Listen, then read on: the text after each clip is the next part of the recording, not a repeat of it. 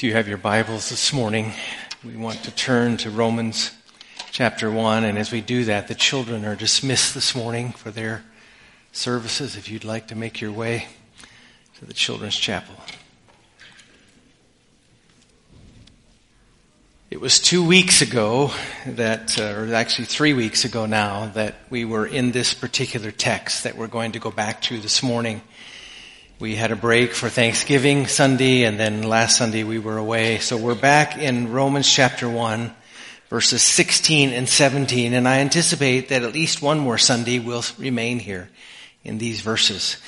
And the reason for that is because as we walk through the book of Romans now, and we've been in it for several weeks, this is really the theme of Romans. If you were going to take all of Romans and just boil it down to a theme, it would be verse 16. Let me read that verse to you. It says, For I am not ashamed of the gospel, for it is the power of God for salvation to everyone for, who believes, to the Jew first, and also to the Greek.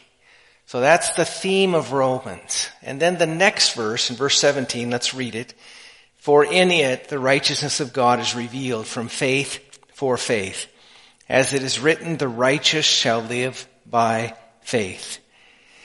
The first verse, 16, announces the theme. The next verse is a general exposition of that theme. Just a, just a short exposition of what verse 16 has said being the theme. And then as you launch into the rest of the book, basically all of that is support to that theme and that short exposition. All of Romans, Paul is building a defense for what he says in those two particular verses. And that's why it's important that we spend some time in these verses. Make sure that we get that foundation underneath us as we launch into the rest of the book. And so we'll spend, as I said, at least another Sunday there. Now, last week, we, uh, we centered, or, or three weeks ago, we centered on those verses, but we centered particularly on verse 16 where it says this. For I am not ashamed of the gospel. Paul is writing. I'm not ashamed of the gospel. A question we stop to ponder that particular Sunday is, why say that? Why, why put it in that kind of phraseology regarding the gospel? Why does Paul say, I'm not ashamed? I think the reason is because there's a temptation to be shamed.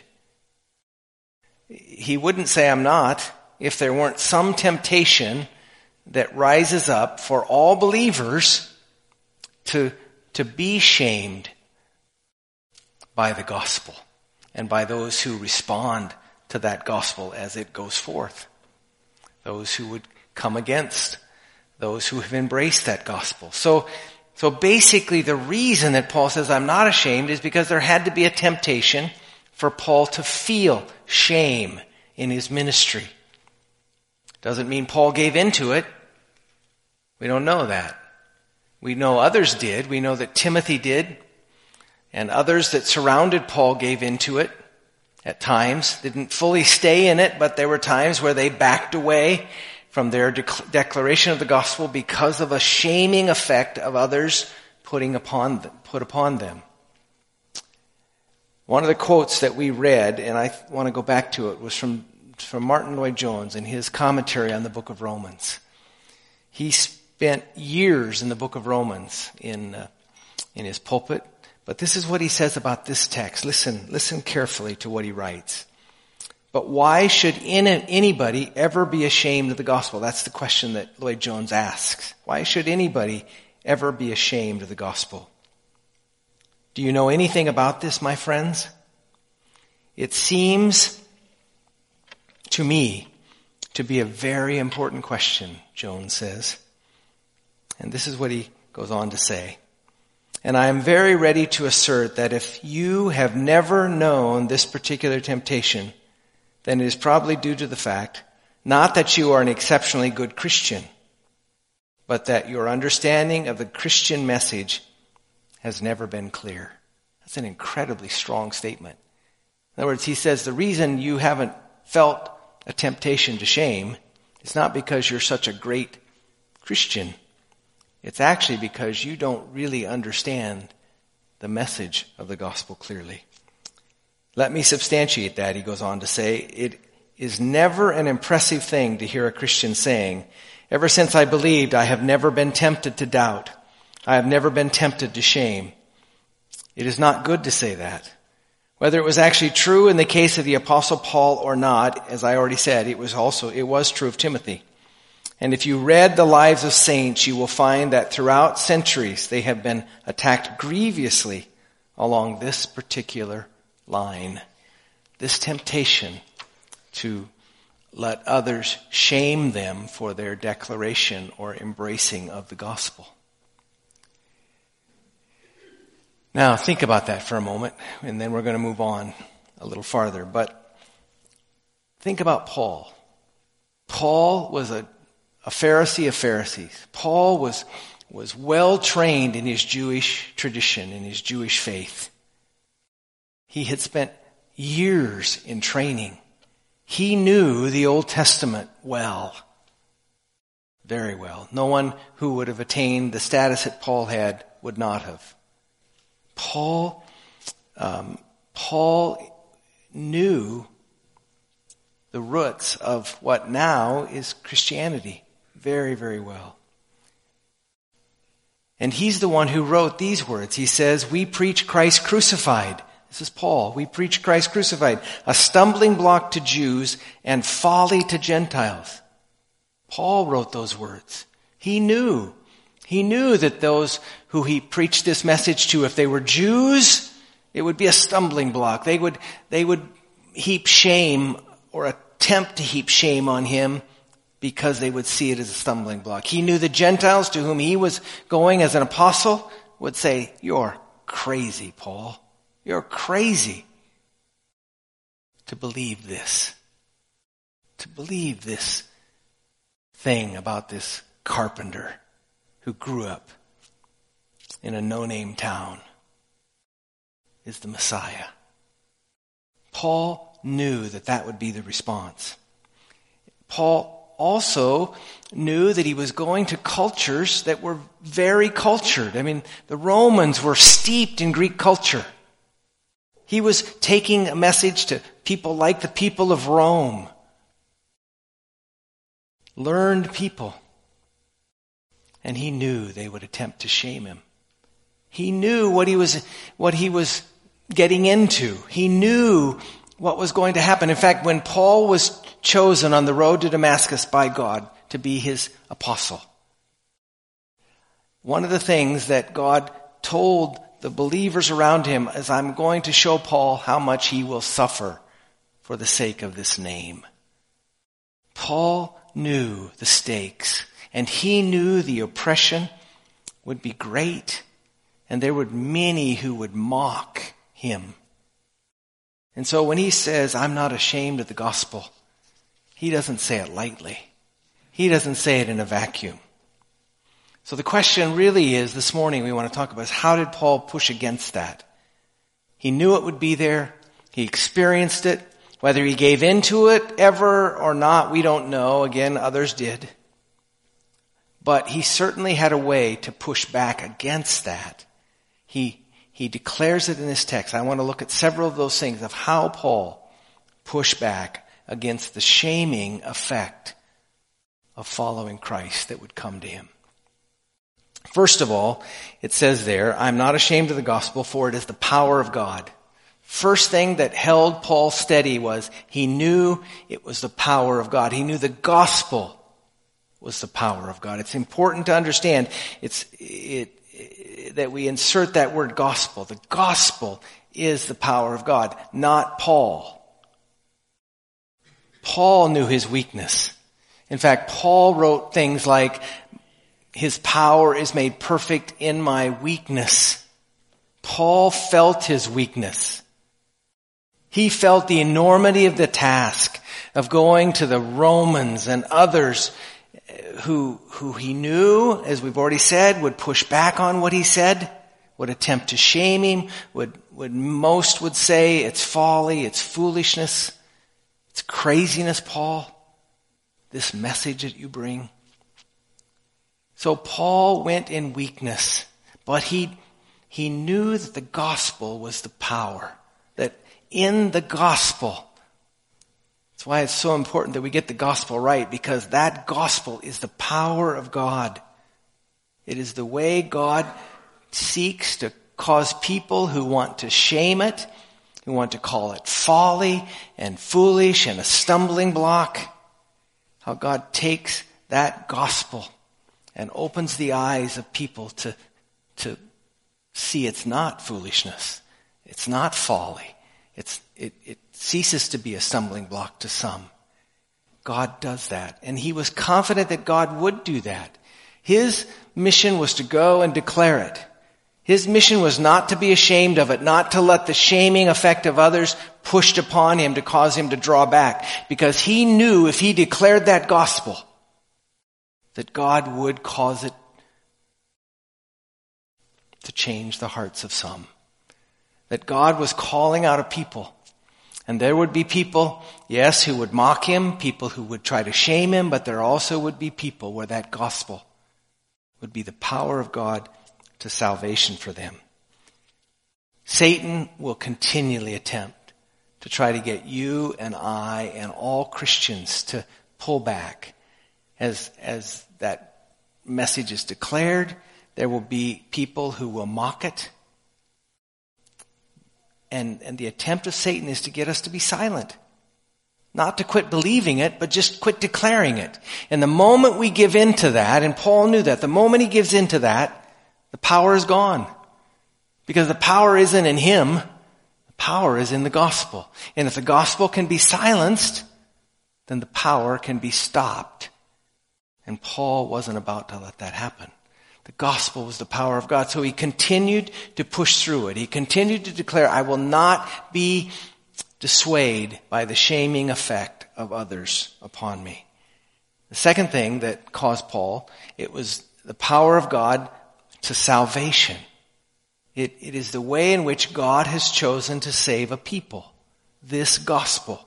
The, the power of this gospel as it goes forth and it opens the eyes of some, those whose eyes are opened, who don't see it as folly, who don't see it as a stumbling block, God brings them to life. And, and they begin to see the preciousness of that message. And it is the gospel that does that for salvation. The heart of what causes the world to scoff is this salvation. And, and the exclusivity of the claims is what really brings on the pressure from others. The heart of the gospel is the exclusivity of its claims. That this gospel, this gospel is the power of God to salvation. There aren't multiple gospels. Christianity doesn't believe that. But this gospel, and, and that's part of what brings the pressure, isn't it? Isn't that what will increasingly bring the pressure in our age and does increasingly bring the pressure? When you begin to talk about the exclusivity of this gospel, the exclusivity of this gospel of being the thing that brings reconciliation between man and God. That there's only one way that that reconciliation can happen through Jesus Christ. That's what Paul meant when he said it's the power of God to salvation. It is the thing. There aren't, there aren't 15 ways that that reconciliation can happen according to Christianity. But the heart of Christianity is there is one way that that can happen. It's through that gospel. The gospel of Christ and what he accomplished. And that's what brings the pressure. That's what will increasingly bring the pressure of those who want to shame you. And they will. I, I just, I just say it flat out. As we go farther and farther um, in our world, it's not going to get easier. Now, certainly there could be some awakening that would change masses of people. That's happened through history. But more and more, it is the exclusivity of the gospel that is causing people to come against it. Now, if, if you want to believe Christianity is just a matter of living a better life, People will buy into that.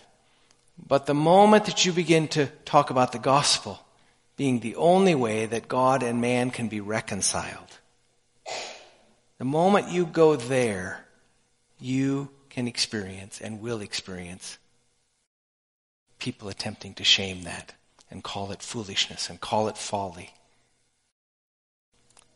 Interestingly, Paul goes on. He, he doesn't back away from that. The gospel is the power, the, the gospel message, and we'll come to that in a moment. We'll look at that message. We'll look at the content of that because that's another reason, but not yet. The gospel is the power of God to salvation. But he, he doesn't, he doesn't back away now because he says for everyone who believes. Part of the reason that Paul didn't let it silence him is because he believed the gospel was the power of salvation, the way reconciliation can happen, and it was for everyone who believes, both Jew and Greek. Look what it says in the text. The power of God to everyone who believes, to the Jew first, and also to the Greek. Basically what he's saying there is to the entire world.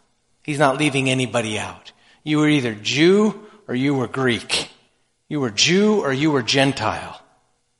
It's the same today. Jew or Gentile. And, and what he's saying is this salvation is for everyone. It isn't that certain segments of our world have this way that they're reconciled to God and other segments have this way they're reconciled to God. Paul knew, as he declares here, it's for all mankind. This message, this message is God's power of salvation to everyone. Paul was no respecter of person. Uh, he went to everyone. Didn't matter what the socioeconomic class was. Paul took this message everywhere because he knew this message was for everyone. There was no just select few that Christianity was for, but for the world. It was the promise that came to Abraham. Remember the promise that came to Abraham in the Old Testament? Paul knew it well. That the promise to Abraham was through his seed, all the nations would be blessed. When Paul was confronted on the Damascus road and, and Jesus appeared to him, he realized that this was the seed. Jesus was the seed of Abraham that would bless the entire world by bringing a way in which man could be reconciled to God through the work of Jesus Christ.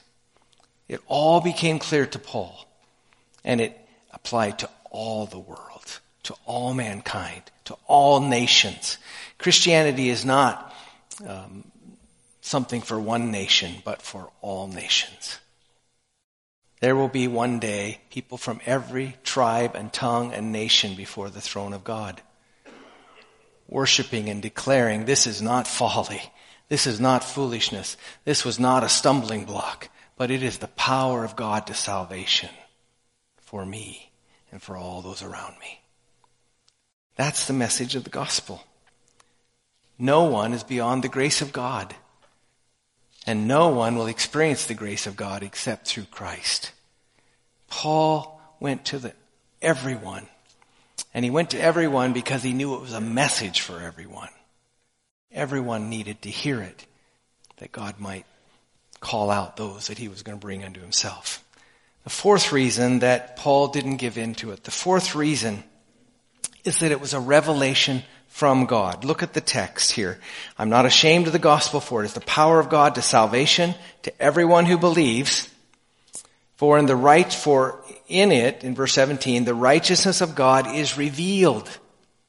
For in it, the righteousness of God is revealed. What's it mean by it revealed? Well, certainly there's a sense in which it, it wasn't, it was hidden or it wasn't totally clear. It, it is not the kind of idea that it had never been talked about before. That, that wouldn't be true. That wouldn't be a true way to say it because the book of Hebrews, um, it says God spoke through the prophets in various ways and at various times, but in these last days he has spoken through his son. So what the inference of that being revealed is that it's made clear.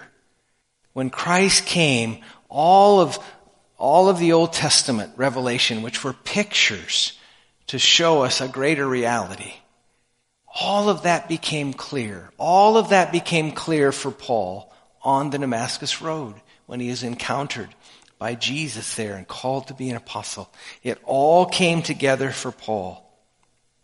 A few weeks ago, as we were walking through the introduction to Romans, we talked about how Paul was uniquely situated, uniquely situated to be the apostle to the Gentiles.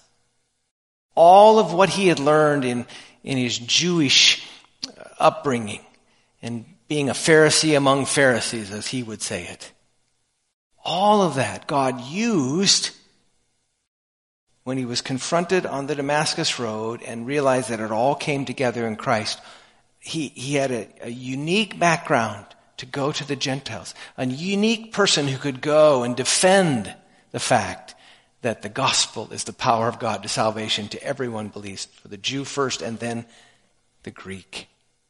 Because of all that training, because of all the learning that Paul had. One of the points we made back then was the question, this, this question, which we'll talk about more as we go on, but did, did God choose Paul because he looked down and said, there's Paul, he's had all this training. Because he's had all this training, I'm going to choose him because he's uniquely situated to take this gospel to the Gentiles. Or did God, from the very beginning, cause Paul to have all of this training so that then when God was ready, he would choose Paul to be an apostle to the Gentiles. So, so in other words, is it because Paul somehow merited it that he had gained all this knowledge and so God looked down and said, because you have all this knowledge, I'm going to choose you, Paul? Or did God first choose Paul and then make sure that Paul had all of the preparation he needed to be the apostle to the Gentiles? I think it's the latter. But Paul was uniquely situated, uniquely situated to be the one who would say the gospel is the power of God to salvation to everyone who believes. And he was not going to let the shame of those who wanted to heap it upon him keep him from that message. He was committed to it because he so clearly saw how it all came together in Christ. God used Paul in powerful ways as he went to the Gentiles. But it's not because Paul didn't feel that temptation, that shame that came. He had it again and again and again. You read the book of Corinthians, Second Corinthians, and talk about all of the hardships, all of the ways that Paul suffered for the name of Christ. All of the opposition that he faced. What was that opposition?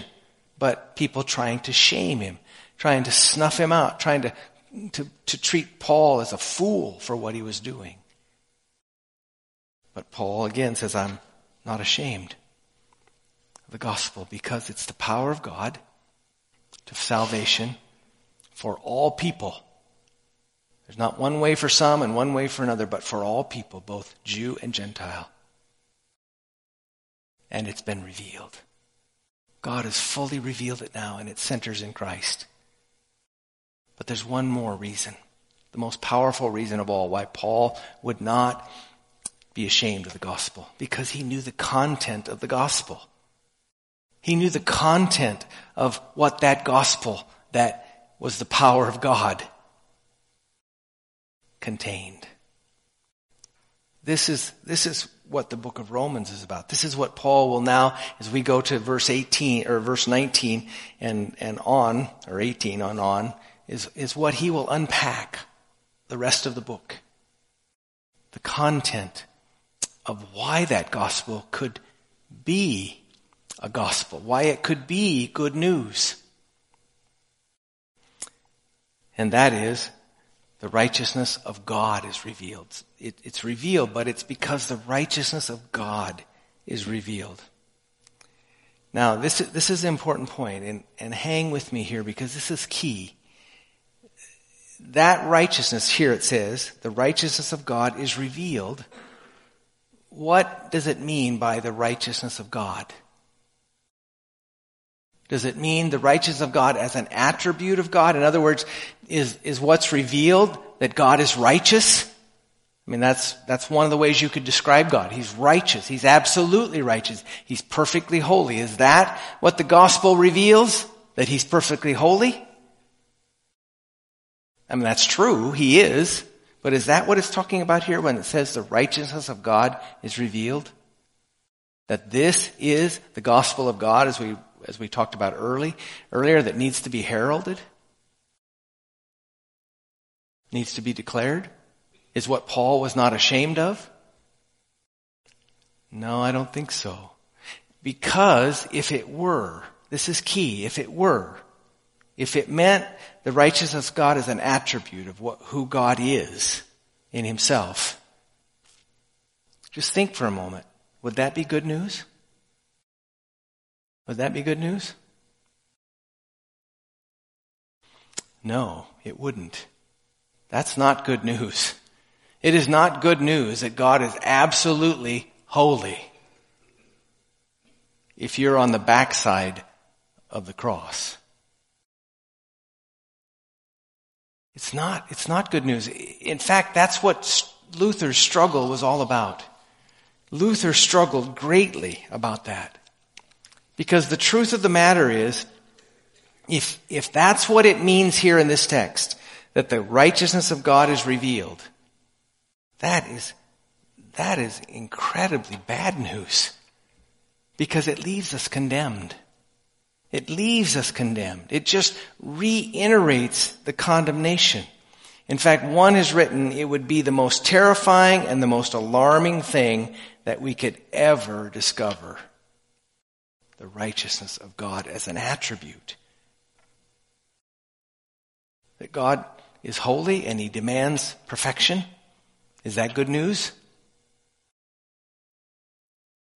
That's not good news, folks. It's not good news for any of us. It is, it is not the gospel of God. It is not what that text means there. And Luther realized that uh, in his life. It was the thing that changed the experience for Luther. Let me, let me read Luther's experience to you a little bit. Luther was teaching the book of Romans. Luther was struggling and what he, what he kept coming back to was these words, for in it the righteousness of God is revealed. And he kept thinking about that righteousness as an attribute of God, as what God is like. And it terrified him. He says, I labored diligently and anxiously as to how to understand Paul's words in Romans 1.17, where he says the righteousness of God is revealed in the gospel. I sought long and knocked anxiously for the expression, the righteousness of God. Block the way. You see, he thought it was just a description of God's character and of God's being.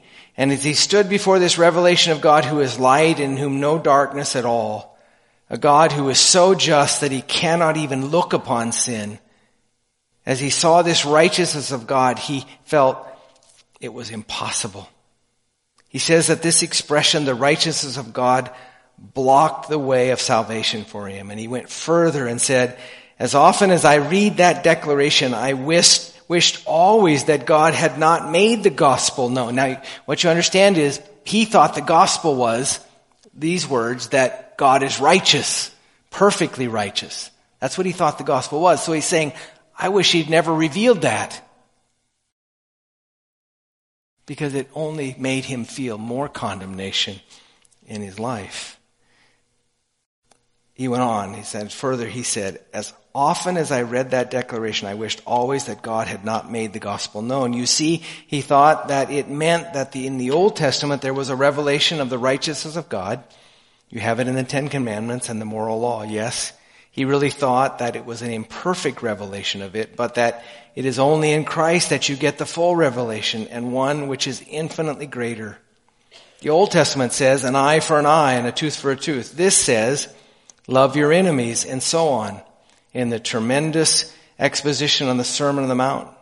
Luther said, I saw it and I wished always that God had not made the gospel known because this fuller revelation of the righteousness of God seemed to make me utterly hopeless and helpless and I did not know what to do with myself. The righteousness of God blocked the way. What he means by that, there was a revelation of this righteousness in the Old Testament of God. But now what he thought was the gospel was this further revelation of Jesus coming and teaching the Sermon on the Mount and saying, murder is even if you hate your brother, you're guilty of murder. You see how he felt like Jesus just amplified that righteousness. And he said, it'd been better if I'd have never known that because it just put me under greater condemnation. It just made me more convinced of how righteous God was, not less. And he felt the full weight of that condemnation just fall heavier and heavier and heavier upon him. But the good news is that Luther realized he was wrong. He realized that this statement, the righteousness of God is revealed, was not about the attributes of God in his righteousness, but rather was about a righteousness that comes from God. A righteousness that actually satisfies God's demand of perfection. In the gospel, God provides what he requires of us righteousness. Jesus accomplished it. Jesus accomplished it by perfectly fulfilling the law's demands. You see, when, when Luther first looked at this, the righteousness of God, all he could see was the demands of the law. All he could see was the demands fuller, uh, more fully revealed in the Sermon on the Mount. That the law says you shall not murder, but when Jesus came, he said, again, if you hate your brother, you're guilty of murder. You see how it just kept pressing in upon him. And then all of a sudden he realized that what this righteousness is talking about is a righteousness that God accomplishes for us and will give to us. The gospel that it talks about, or the righteousness that it talks about here, is a righteousness obtained by Christ. What we know about the life of Jesus is that not only did he die for our sin, we talked about that this morning in my Sunday school class, he, he died for our sin, which is the passive obedience of Christ. He died, our, our sin was put upon him, he took the penalty for the sin of all who would believe. That's the passive work of Christ. But the active work of Christ is that before he died, he perfectly lived. He perfectly lived. He perfectly fulfilled every jot and tittle of the law so that he might obtain a righteousness that he then could give to us. That he, in fact, could become our righteousness. That he could fully fill, fulfill the law that we couldn't and haven't and won't so that he then could provide a righteousness for us. That's what this righteousness is talking about. Not the righteousness by which God is righteous, but the righteousness that Jesus accomplished in fully fulfilling the law and willing to give to all who would believe. A righteousness that comes from God. Do you see the difference in that? Luther knew the demands of the law. But he also knew he couldn't fulfill those demands. And, and the more that it came to us in the New Testament, it just amplified. He knew what the law was, but then Jesus extrapolated that law again in the issue of murder. You shall not murder, but even to hate your brother, you've murdered your brother. Jesus realized that Jesus fully fulfilled that. And that the righteousness talked about here, the reason it's good news and not bad news is because it's a righteousness that God will give to us. That's what the rest of Romans is about. That's what the rest of the defense that Paul will build here is that God in fact has done this. And again and again and again, he will talk about that in the book of Romans. That's good news, folks. That's good news that he will give us a righteousness. The word that we'll talk about as we walk through Romans is that he will impute and does impute that righteousness to our account. He credits it to our account, to all who will believe and rest in him as their savior. He takes their sin and he gives them his righteousness. Uh, songs we sing talks about being dressed in righteousness alone, faultless to stand before his throne. What righteousness? The righteousness of Christ. It's why Paul, and I close with this this morning, it's why Paul said this to us and writes this in the book of Philippians chapter 3. It's the reason that Paul didn't give in to the shame. It's the reason that he said, I am not ashamed of this gospel. he writes this, Indeed, I count everything as loss because of the surpassing worth of knowing Christ Jesus my Lord. For his sake I have suffered the loss of all things and count them as rubbish. Part of that loss was reputation. I mean, Paul was learned. He was steeped in learning, but he was mocked. He was ridiculed. He, he, he gave it all up. I suffered loss of all things and count them as rubbish in order that I may gain Christ and be found in him, not having a righteousness of my own that comes from the law, but that which comes through faith in Christ, the righteousness from God, the righteousness from God that depends on faith, the righteousness that Christ accomplished and will give to all who will look to him. That's good news, folks. That's the glory of the good news. That's the gospel of God. And it's why we need to herald. It's why we do not give in the temptation to let others shame us away from it. It's why we declare that it, it is exclusive. It is exclusive in the sense that it's the only way. It is not exclusive in the sense that it is only for a certain few. It's both for Jew and Greek alone. It's for the whole world. And how will that world hear? In fact, Paul will deal with it in Romans chapter 10. How will that world hear that message except we go and declare it to them? And if we give in to the shaming effect, those who would want to silence the message and call it full folly and foolishness and stumbling block, then it won't be heard. Paul knew that. I hope we know that. And I hope God will help us to see it as the power of God to salvation because God gives us a righteousness. We'll talk more about that. We'll come back to that again and again. If, if even what we shared this morning isn't fully clear, we'll, we'll go back over it again and again because Paul just continually hits that theme all the way through the book of Romans. It's our hope. It was Paul's hope. Let's pray together. Father, I pray this morning that, that you will help us. I pray, Father, that, that if, if what has been shared thus far was confusing and not fully understandable, that Lord, you'll just give us fuller insight and understanding of that as we walk through the book of Romans. But we declare this morning, Lord, that, that we are looking away from our own righteousness to the righteousness of Christ. It's in His righteousness, in the righteousness that He provides, that our hope is found. In Jesus' name we pray. Amen. Worship team's going to lead us in a closing song. Let's stand together and sing.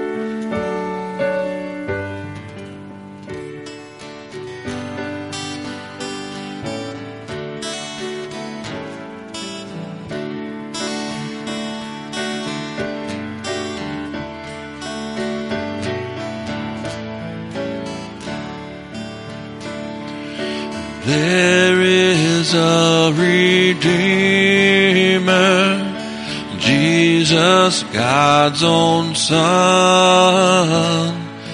precious Lamb of God, Messiah, Holy One.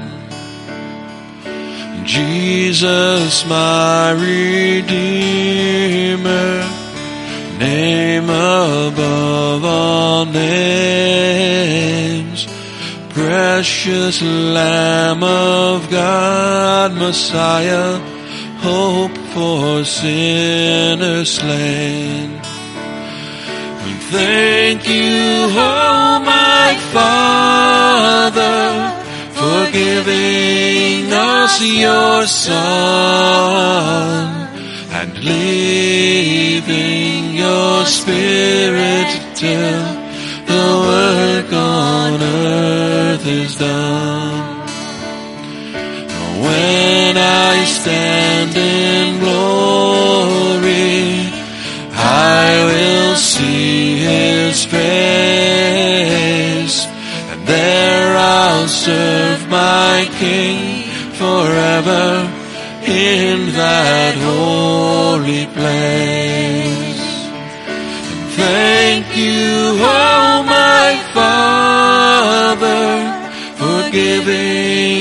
Us your Son and leaving your Spirit